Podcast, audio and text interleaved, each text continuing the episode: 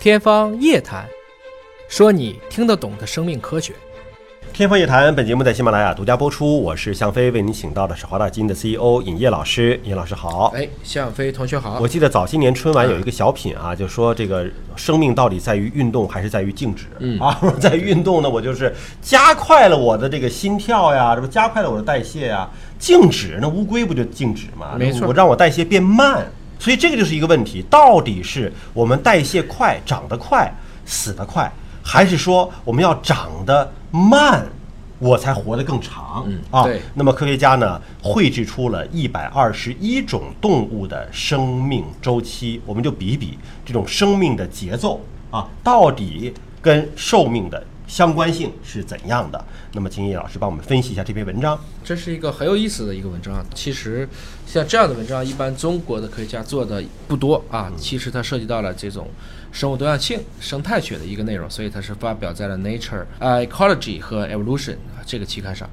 其实这个团队呢，主要是有爱尔兰的国立高威大学，还有都柏林的圣三学院、牛津大学，包括南开普敦大学和南丹麦大学这几个一起在做的，是汇集了很多的动物学家。他们呢，把从人类一直到海绵动物，应该说覆盖了高高低低的各种各样的物种。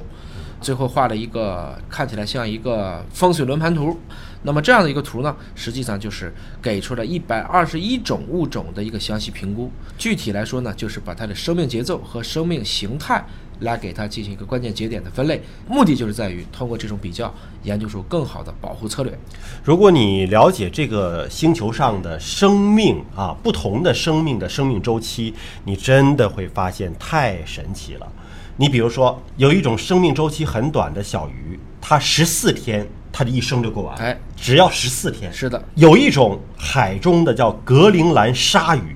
它可以活五百年，嗯五百年呐、对，很冷，同样是慢慢长嗯水中的生物，对吧啊，？同样是鱼类，只嗯不过一个是软骨鱼，一个是硬骨鱼，一个大一个小。我觉得中国的古代典籍当中，其实有过对这种生命的描述。比如说，有的小虫子，嗯，可能它的生命就是随着朝露出生，对随着晚霞它就凋零。对，不是有那句话吗？说说什么夏虫不可语冰，它就活一个夏天，嗯对根本活不到秋天和冬天，对，看不到冰。哎，对，嗯。哇，太神奇了，这个生命。是这个样子。那除了他说的这个生命周期呢，他也讲出了它有一些节奏。同一个生命周期内，死亡和繁殖的分布也有很大的差异。嗯，比如说鲑鱼，它在整个生命周期开始和繁殖期间的死亡率都非常的高，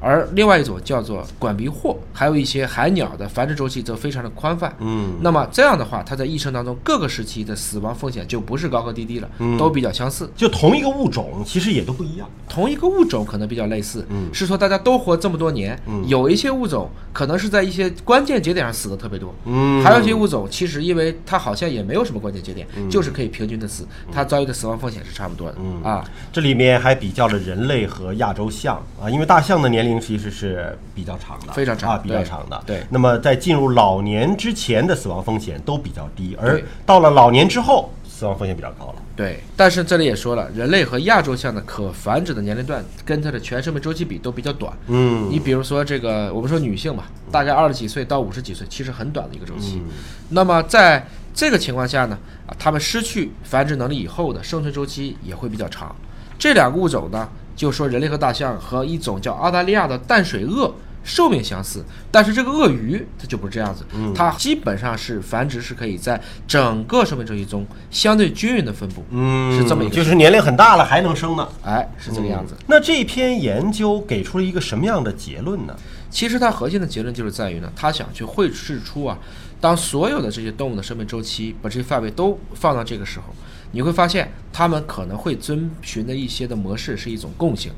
不管是海绵动物、鱼类，或者是说大象还是人类，最后就是两件事决定了这一个现象。第一个是你长得到底有多快，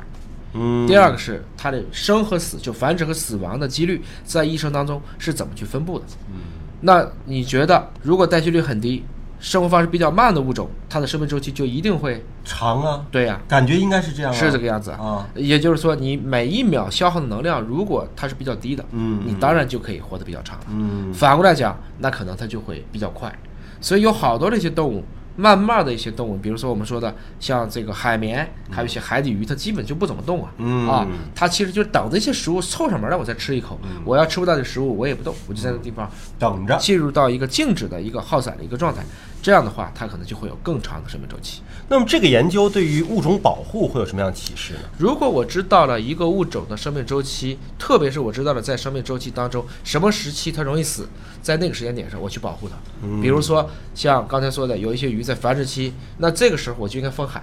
我就应该把它的繁殖地保护起来，就有可能使它可以顺利的完成繁殖，来确保这一个物种能够在一个安静和安全的环境下顺利的繁衍。那这个研究对人类长寿有什么借鉴意义呢？我们到底是应该运动长寿，还是应该静止长寿呢？我们以前聊过，一个哺乳动物来看它的生命周期是它性成熟的八到十倍，生长期的五到七倍，或者有丝分裂五十五次左右。嗯，人类的寿命应该是一百二十岁，就是理论上讲我们的设计寿命。从这个意义上讲，我相信这是告诉大家，可能要有限的运动，也不能都做极限的运动。但是我们的寿命本来就这么长，应该说我们还是活在一个比较规律的世界里。